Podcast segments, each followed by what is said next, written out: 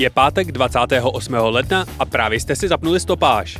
Podcast z pravodejského serveru Seznam zprávy. Mé jméno je Jan Kordovský a celý tenhle týden mě fascinuje mapa Lights at Sea. Ta ukazuje lokaci, frekvenci blikání, barvu a dosah všech světových majáků. Odkaz najdete v poznámkách k téhle epizodě. Kromě toho jsem si od experta na asymetrické konflikty Jakuba Ješka nechal vysvětlit, jak to po osmi letech bojů vypadá se zapomenutou válkou. A teď nemyslím tu na Ukrajině, ale v Jemenu. Ale ještě předtím jsem pro vás vybral přehled těch, alespoň podle mě, nejzajímavějších zpráv z uplynulého týdne. Pokračuje pnutí na rusko-ukrajinské hranici. Jednotky a zbraně se hromadí na obou stranách. Rusko požaduje stažení všech vojáků NATO z východní Evropy a záruky, že se Ukrajina nikdy nestane členem Severoatlantické aliance. To ale spojenci v čele se spojenými státy odmítají.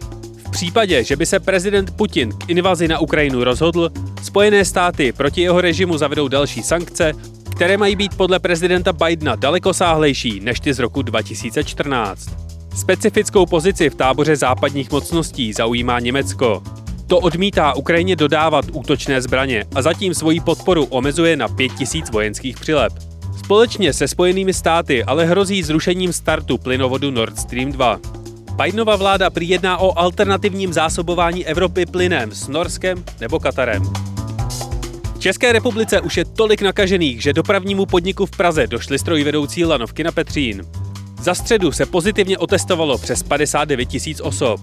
Naočkovaných ani jednou dávkou stále není přes 3,5 milionu lidí. V úterý si dokonce přišel pro dávku nejmenší počet lidí od startu očkování. Minister zdravotnictví Válek chce koncem března začít rozvolňovat opatření pro neočkované. Petr Fiala oznámil, že se chystá jmenovat Michala Koudelku plnohodnotným šéfem BIS. Vláda také dosadila do správní rady VZP Miroslava Kalouska. Proti byli Piráti a starostové. V pátek končí oddlužovací akce Milostivé léto. Na podzim se možná zopakuje. A Miloš Zeman jmenoval nové rektory. Ruku na protest nepodal jen jednomu. Francouzský parlament jednohlasně odsouhlasil zákon, který kriminalizuje konverzní terapii LGBT lidí. Za pokusy měnit osobám jejich sexuální orientaci nebo identitu hrozí až tři roky vězení a pokuta přes milion korun. Boris Johnson se stále vypořádává z kritiky jeho covidových večírků v Downing Street. Jeden z konzervativních poslanců se v rozhovoru pro Channel 4 prořekl, že pan premiér za nic nemůže, neb byl přepaden dortem. Asi si dovedete představit, kolik koláží a žertů na tento výrok vzniklo. Premiér Johnson ale rezignovat nehodlá. A v Polsku se objevil další případ ženy, která zemřela na komplikace spojené s odepřeným potratem. Lékaři ho odmítali s odkazem na středověký polský zákon, který potraty téměř plošně zakazuje. Akcie na americkém trhu zažily nejhorší týdenní propady od roku 2020. Některé firmy vymazaly veškerou hodnotu, kterou nabrali za minulý rok. Podobný sešup zažívají i kryptoměny. Třeba Bitcoin od začátku listopadu ztratil bezmála polovinu své hodnoty. Podle našeho investičního podcastu ve Vatě je zatím nejistota, kdy a co udělá americký Fed s úrokovými sazbami. Nároky na neustálý růst nevydržel ani Netflix, který se zvětšil pouze o 8,3 milionu předplatitelů. Jeho akcie se v pátek propadly o 22%. Disney Plus potvrdil, že se v létě konečně objeví i v České republice. Facebook opouští svoji vlastní kryptoměnu Diem. A Twitter testuje ukazování tweetů jen pro vaše hejno, tedy 150 nejbližších přátel. Vesmírný teleskop James Webb dorazil na své místo 1,5 milionu kilometrů od Země. A ukázalo se, že raketa SpaceX Falcon 9 z roku 2015 je na kolizní dráze s měsícem. Ke strážce by mělo dojít 4. března. A co se stalo ještě? Západní diplomaté v Oslu jednají s Talibanem. Koronavirus znovu odsunul premiéry Mission Impossible 7 a 8. Hudebník Neil Young vzkázal Spotify, že buď bude na streamovací službě on, nebo kontroverzní podcaster Joe Rogan. Spotify si vybral Rogana a tvorbu Neila Younga smazalo. Úřady v Číně změnili závěr filmu Fight Club. Místo hroutících se budov se objeví zpráva, že Tylera Durdera chytila policie a skončil v blázinci. Nový rektor Mendelovy univerzity byl kvůli chybám ve výzkumu i hned vyzván k rezignaci. Už rok nemáme v Praze amerického velvyslance. Miloš Zeman se zlán přesouvá zpátky na hrad.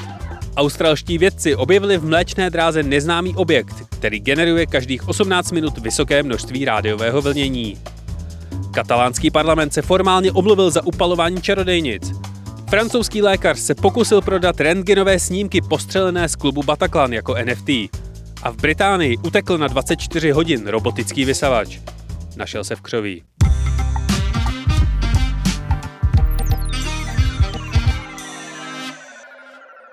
A samozřejmě se toho stalo mnohem, mnohem víc. Pokud nestíháte seznam zprávy číst, zkuste si ve své podcastové aplikaci najít náš pořad Čteme vám seznam zprávy, kde každý den najdete minimálně jeden long read v audioverzi. Ale ještě předtím si poslechněte můj rozhovor o tom, jestli se 8 let trvající složitá válka v Jemenu dá vůbec nějak důstojně ukončit. Celý svět se aktuálně soustředí hlavně na ruskou invazi na Ukrajinu, ale zapomínat by se rozhodně nemělo ani na konflikt v Jemenu, který se v posledních týdnech rozšířil i do dosud velmi bezpečných Spojených Arabských Emirátů. Na válku v zemi, která několik let balancuje na pokraji hladomoru a kterou vláda pravidelně odstřihává od internetu, se budu ptát odborníka na Blízký východ Jakuba Ješka. Jakube, vítejte po delší době opět ve stopáži. Rád vás tady vidím. Rád vás také vidím, moc děkuji za pozvání. Co, co je vlastně Jemen za zemi, když se tam právě neodehrává válka? Jak si má člověk představit? Představovat si jako pouštní až polopouštní zemi, kde, kde lidé jsou rozděleni podle klanových a kmenových a politic, politických linií, eh, co je taky poměrně důležité a hraje to i velkou roli pro možné veškeré válečné konflikty, tak tuším, že Jemen je na světě číslo dvě, co se týká držení střelných zbraní uh, civilisty. Mm-hmm. Jemen nejčastěji bývá charakterizován jako nejchudší, nejchudší arabská země. Uh, v Jemenu Donedávna se myslelo, že v Jemenu není žádná ropa nebo zemní plyn, což už se dneska, dneska ukazuje, že to úplně tak není, ale samozřejmě nejsou tam kapacity na, na těžbu a na zpracování. A je to, je to země, která dlouhodobě, dlouhodobě žila i z tohoto důvodu, řekněme, na, na okraji zájmu. Od kdy tahle ta zapomenutá válka v Jemenu trvá? To, co bývá dneska považováno za válku v Jemenu, trvá od roku 2014, respektive od roku 2015, kdy na, na straně vlády mezinárodně uznávané vstoupila do války koalice vedená Saudskou Arábí. Na druhou stranu se dá říci, že tahle válka navazuje na problémy a události, které se v Jemenu odehrávají posledních 80 let. Co k tomu konfliktu, který teda trvá už od roku 2014, takže 6-7 let, 8 let, tak co k tomuhle tomu konfliktu vlastně vedlo? Je to, máme si to představit jako náboženský konflikt, nebo etnický, nebo čistě jenom politický? Myslím si, že nejblíž eh, by bylo označení za konflikt mocenský vnitrostátní v zemi, která je rozdělena, je rozdělena na náboženské skupiny, je rozdělena na skupiny historicky vládnoucí. Ta země byla po většinu, po většinu své existence rozdělena do dvou států. Mm-hmm. Někdo starší posluchači si možná budou pamatovat z před roku 89 eh, takzvaný lidově demokratický Jemen, což byl loutkový komunistický stát. Mm-hmm. Přičemž eh, někteří z těch dnešních aktérů jemenské války dokonce třeba i na tohle, na tohle navazují.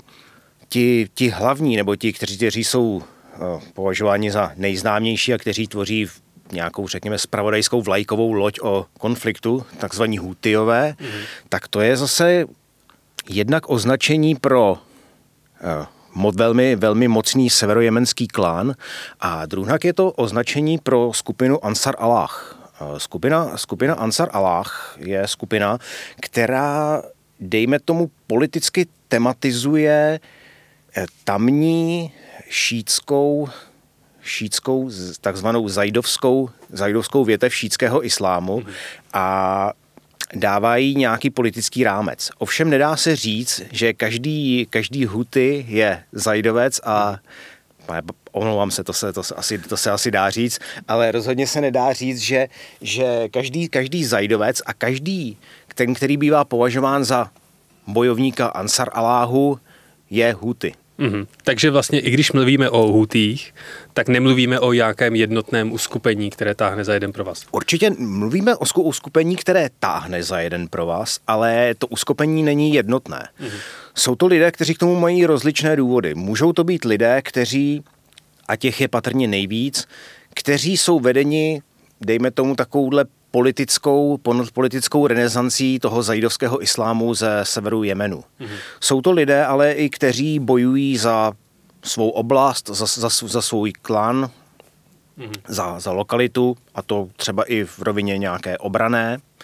Mohou to být lidé, kteří se přidali k Ansar Aláhu, k tomu, co, bývají, co bývá označováno jako Hutiové, se přidali čistě pragmaticky, protože jim prostě nabídli lepší obchodní variantu než druhá strana, mm. nebo třetí strana konfliktu, protože jak se asi k tomu dostaneme, ten konflikt nemá jenom dvě strany. A nebo konec, konec konců mohou to být i lidé, a k tomu se taky patrně dostaneme, kteří, pro který je ten mobilizační potenciál vychází, dejme tomu, z nějakého šítského supremacismu, z vlivu iránské revoluce. Ale těch je poměrně málo. No a za co vlastně od toho roku 2014 Hutiové bojují? Bojují o vládnoucí roli v, ve státě. V roce, v roce 2011 eh, proběhl, proběhla takzvaná jemenská revoluce, která odstranila dlouhodobě vládnoucího eh, prezidenta Sáliha. Eh, s chodou okolností prezident Sálih byl stejného náboženského vyznání, jako je většina členů Ansar Aláhu. Mhm. Předtím to byl polní maršál a prezident severního Jemenu.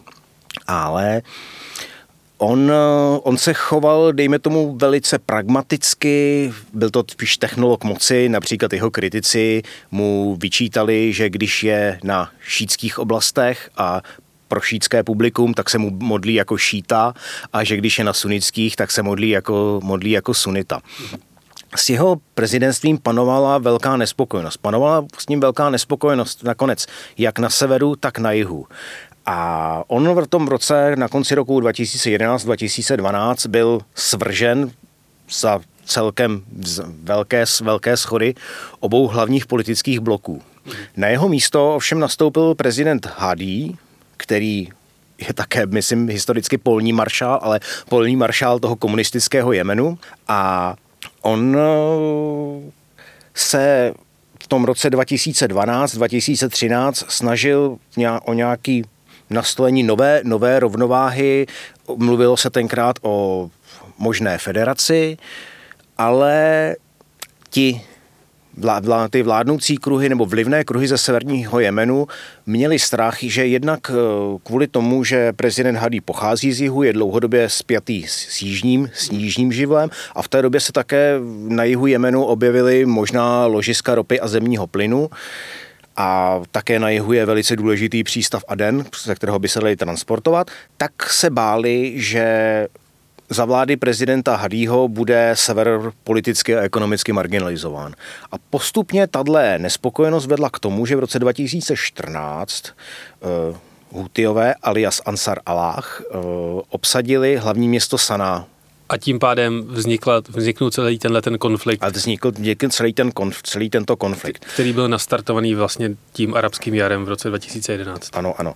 A oni zároveň velice brzy se, se dokázali vojensky spojit s jednotkami, které zůstaly loajální bývalému prezidentovi Sálihovi a provedli velmi rychlou a velmi úspěšnou ofenzívu, při které dobili i město Aden, důležitý přístav na jihu a bývalé hlavní město toho komunistického Jemenu. Život podcastera přináší nejrůznější výzvy. Třeba když odpovědi lezou z hostů jako schlupaté deky. No, já, jakoby, takhle. I na tu nejzajímavější otázku reagují jen třemi způsoby. Ano, ne, nevím. A nebo se jim nechce odpovídat vůbec. Jak jsem řekl, bez komentáře. I podcasteři jsou silnější s každou překonanou překážkou. Česká spořitelna. No a jak eh, jsou ty síly rozdělené v zemi v roce 2022 po osmi letech toho konfliktu? Současná situace je taková, že konflikt nemá klasické dvě strany. Jedna strana je, je koalice, kterou vedou Hutiové, druhá, druhá strana jsou síly podporované Saudskou Arábií, síly loajální e, prezidentu Hadimu. Ty, tyto síly mají další složky, které se dělí podle jejich motivace, proč, proč stojí, stojí zrovna na, na straně prezidenta Hadího. Další stranou je takzvané hnutí, hnutí Hirak, neboli jižní, jižní hnutí, což jsou právě separatisté, kteří navazují na na ten étos toho demokratického Jemenu. Oni jsou takový jako napůl, napůl patrioti, na půl tribalisti, eh, na půl, to už jsem, co už jsem u třetí půlky, na, na půl ještě trošku dnes akcentují takový ten národně osvobozenecký étos, takže můžeme třeba vidět jejich, jejich členy, jak stojí v tom klasickém jemenském oblečení, mají ty zapasem díky a saka, ale k tomu mávají prapory s Ernestem Che Guevarou.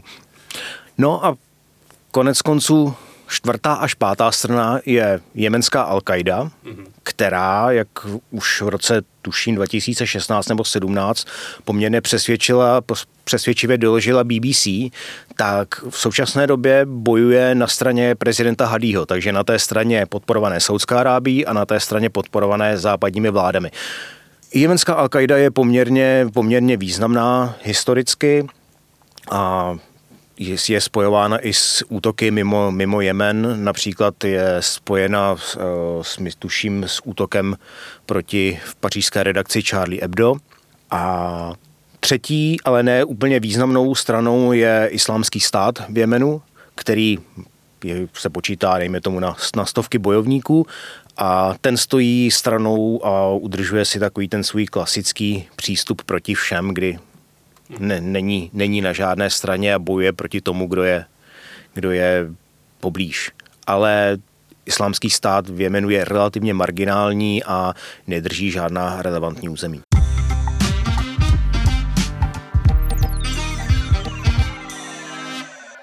Tak to máme rozdělené ty jednotlivé strany uh, uvnitř Jemenu, ale samozřejmě jsme na Blízkém východě, takže tam mají zájmy úplně všichni, vš, uh, úplně všichni na světě.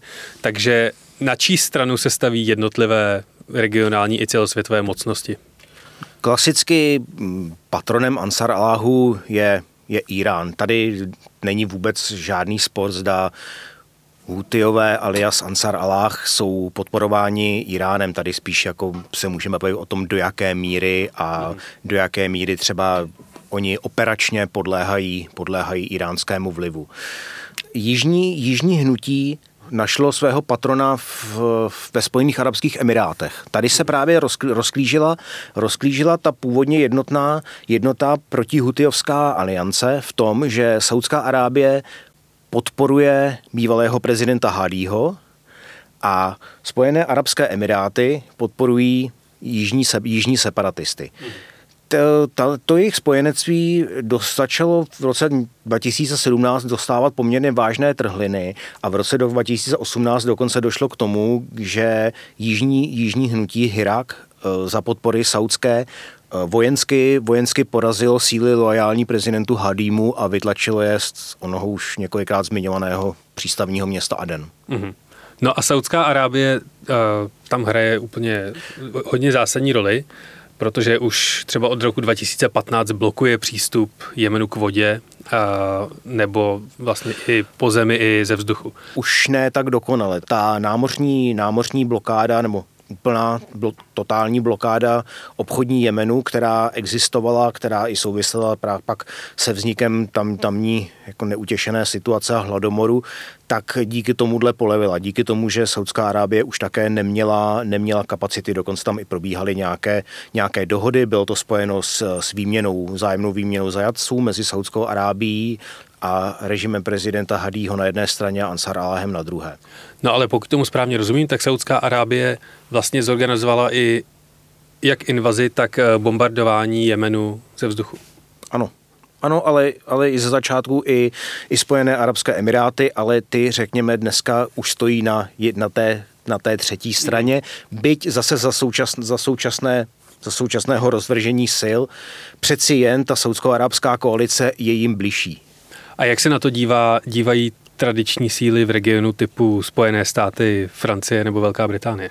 Spojené státy mm, formálně řekl bych, že spíše relativně vlažně podporují tu Saudy vedenou, vedenou alianci. Ta se, ta se primárně krom Saudské Arábie skládá ještě ze, ze Súdánu, z Pákistánu Ale to jsou spíš země, které tam dodávají vojenský, vojenský personál, proto z Pákistánu tam působí řada, řada bývalých důstojníků, eh, Súdán dodává dodává žoldnéře.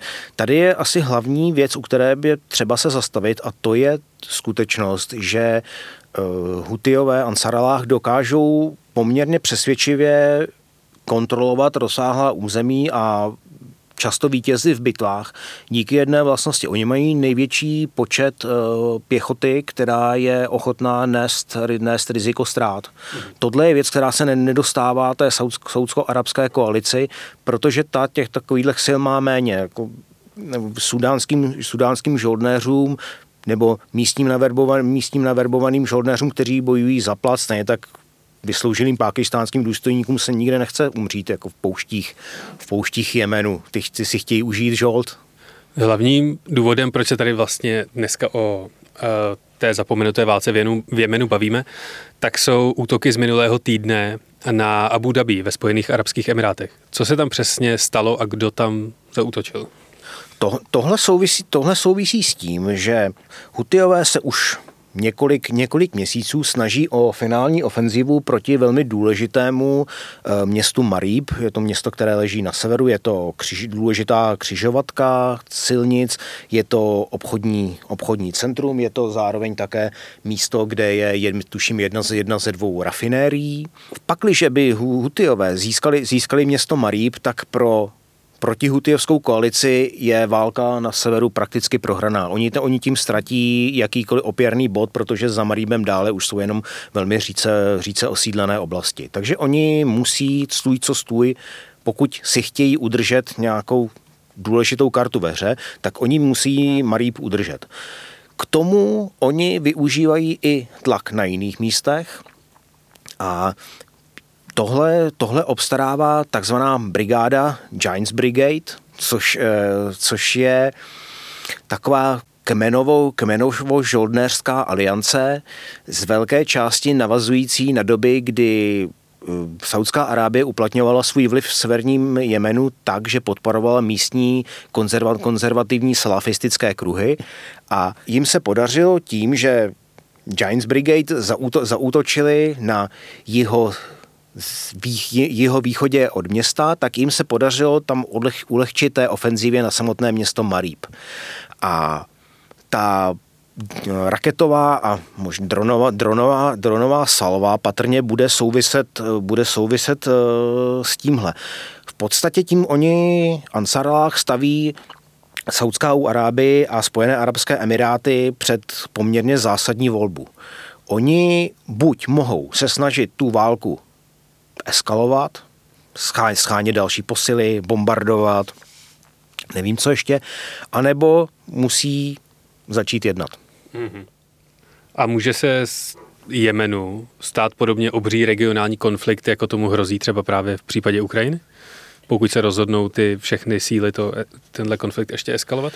Já si za současné situace nedokážu představit, kde by na to Spojené Arabské Emiráty a Saudská Arábie vzali vojenské, vojenské kapacity. Mm-hmm. Západ je podporovat nechce.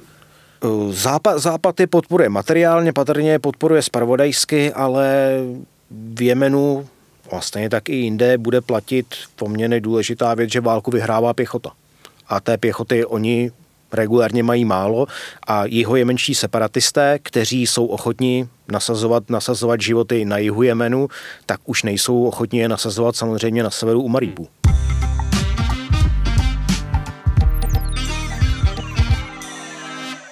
Prosperita uh, Arabských Emirátů tak je z velké části daná množstvím expatů a turistů a vůbec západních peněz.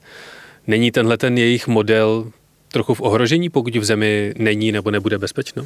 Samozřejmě, pokud by tohle pokračovalo nějakou delší dobu, pokud by se Ansaráhu dařilo stupňovat tuhle, tuhle vojenskou kampaň, tak asi ano, ale myslím si, že oni ani tak jako nemají zájem a samozřejmě otázka, jestli vůbec na to mají vojenské kapacity, aby takhle Spojené Arabské Emiráty destabilizovali. Přece jenom ta síla, jak říkáte, Spojených Arabských Emirátů je politicko-hospodářská, finanční, je to, je to jako jeden z hlavních finančních, finančních hubů, kam se soustředí, kam se soustředí světové, světové peníze, takže za, současné, za současného stavu myslím si, že k tomu nemůže dojít, to už by, si, by se do toho třeba musel zamotat um, Irán, ale to už by jako eskalovalo do nějaké jako rozsá, rozsáhlé války a myslím, že k tomuhle se zatím nes, nes, neschyluje. Myslím si, že Ačkoliv se jedná o raketové útoky, tak ty útoky jsou volené tak, aby byly široce medializované, ale aby při nich umíralo co možná nejmenší počet lidí. No ty propagandistické plakáty s Burj Khalifou a, a před kterou vybuchují drony, tak jsou hodně strašidelné. To jsou samozřejmě hodně strašidelné a je to jako velký, velký, velká, řekněme, symboli, symbolická věc. Dokonce Ansaralách vydal, myslím, teď o víkendu, o víkendu prohlášení, že cizinci by se měli, měli že mrakodrapům vůbec v, eh, v Emirátech vyhýbat, ale myslím si, že za současné situace je to spíš jako vědomí toho, že to bude široce citováno, než to, že by to akutně, akutně hrozilo do té míry, že by jako došlo k nějakým jako rozsáhlým škodám. Umím si představit třeba nějaký jako malý symbolický dron, který narazí do špičky, než do špičky nejvyššího mrakodrapu, ale zatím myslím, jako, že se k takovéhle válce, která by se přenesla přímo, přímo na území Emirátů, jako, že se zatím neschyluje. Zaútočit na Arabské Emiráty za pomocí dronů a raket tak je docela technologicky náročné. Jak se vlastně Houthijové, které si člověk často představí jako bosé pouštní bojovníky, dostanou k takovým technologiím? Tak určitě se tam uplatňuje silný vliv e, Iránu. Tady je, jak jsem říkal, je dokázáno, že Irán Hutie dlouhodobě podporuje, podporuje i vojensky, podporuje od roku 2011, ale to je jenom jedna stránka věci. Oni Hutiové navazují na étos toho severního Jemenu, což, byla, což byl stát, který vedl, vedl války, vedl, jak jsem říkal, už vedl i válku účastnil se dokonce irácko-iránské války, paradoxně právě účastnil se jí na straně Iráku. A byl to, byl to stát, který byl silně militarizovaný, takže oni disponují vojenským know-how, dis, disponovali zásobami zbraní, eh, dis, disponovali vojen, vojenským étosem, v minulosti používali i třeba poměrně známé ruské střely krátkého doletu Točka, které hmm. měly ze svých zásob a v roce 2015 až do roku 2017 oni se dočasně spojili se silami, které zůstaly loajální bývalému prezidentovi Sálihovi. A v podstatě ty, řekněme, nejsilnější a nejelitnější původní státní jednotky nakonec skončily právě na straně Hutiů, na straně Ansar Aláhu. A v době, kdy vládl prezident Salih celému, celému Jemenu, to bylo od roku od 90. let právě do toho roku 2011-2012, tak on mohutně, mohutně zbrojil. Například protilodní, protilodní rakety, které Hutiové úspěšně použili proti saudským a emirátským uh, námořním mm-hmm. vojenským lodím, tak pocházejí patrně z těchto zásob, ještě ze zásob toho původního, původního Jemenu Sálehovského. Proč tahle ta válka vlastně vůbec nikoho nezajímá? Proč se třeba OSN nesnaží o nějakou mírovou dohodu? Eh, ty tam těch, těch pokusů o nějakou mírovou dohodu proběhlo více. Problém je ten, že strany na sebe za stále mají nepřiměřené požadavky. E, poměrně nadějně vypadala právě v roce tuším 2017 e, mírová iniciativa Ománu, což je země, kterou jsme dosud v souvislosti s Němerem nezmínili, ale která za zmínku určitě stojí, protože se snaží udržovat dobré vztahy se všemi, se všemi zúčastněnými stranami. Oficiálně, oficiálně se drží stranou, ale myslím si, že zákulis, zákulisně se Oman dlouhodobě snaží eh, obrušovat eh, hrany hrany konfliktu a hrát nějakou možnou roli budoucího zprostředkovatele a patro, patrona nové, nového uspořádání. Ty strany mezi sebou jednají. Proběhla je proběhla jednání o, o přístavu Hudajda, proběhlo několik kol velmi, velmi masivních výměn, výměn zajatců a pozůstatků.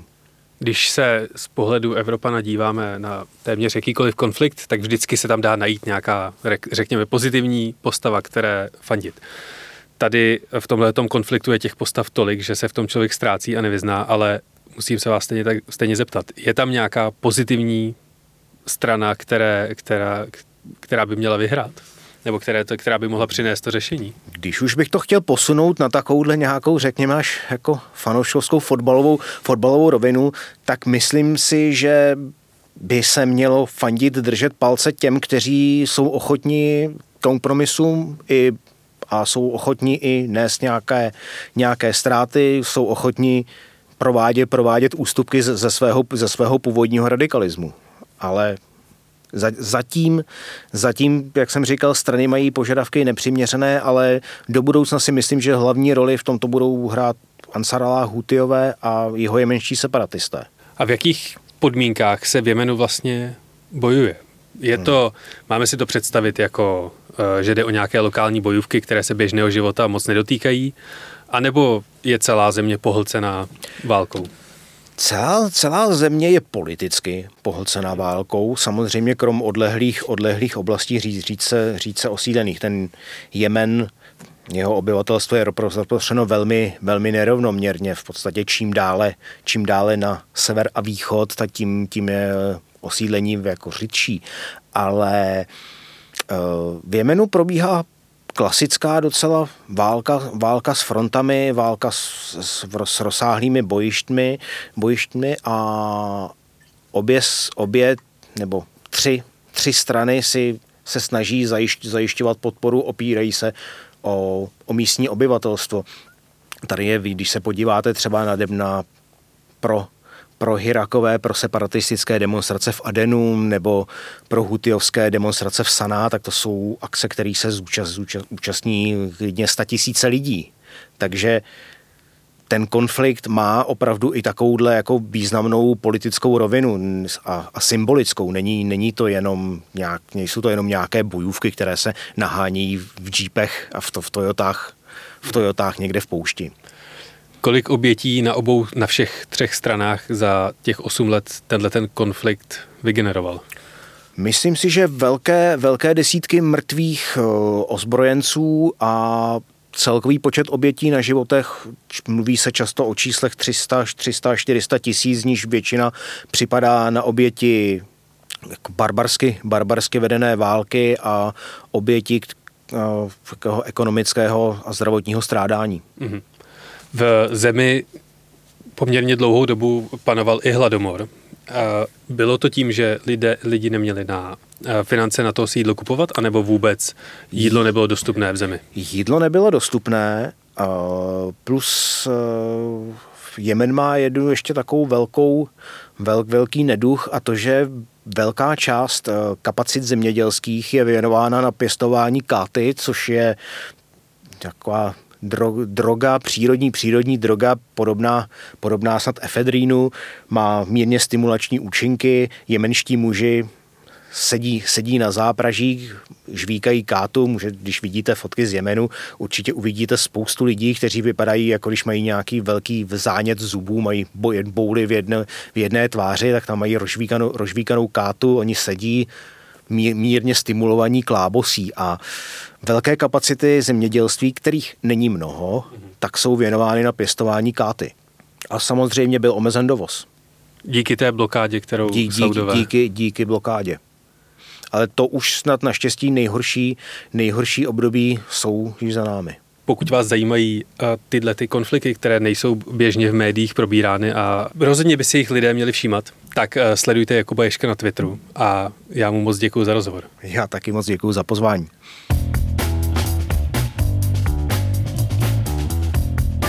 A to je ode mě pro tento týden opět vše.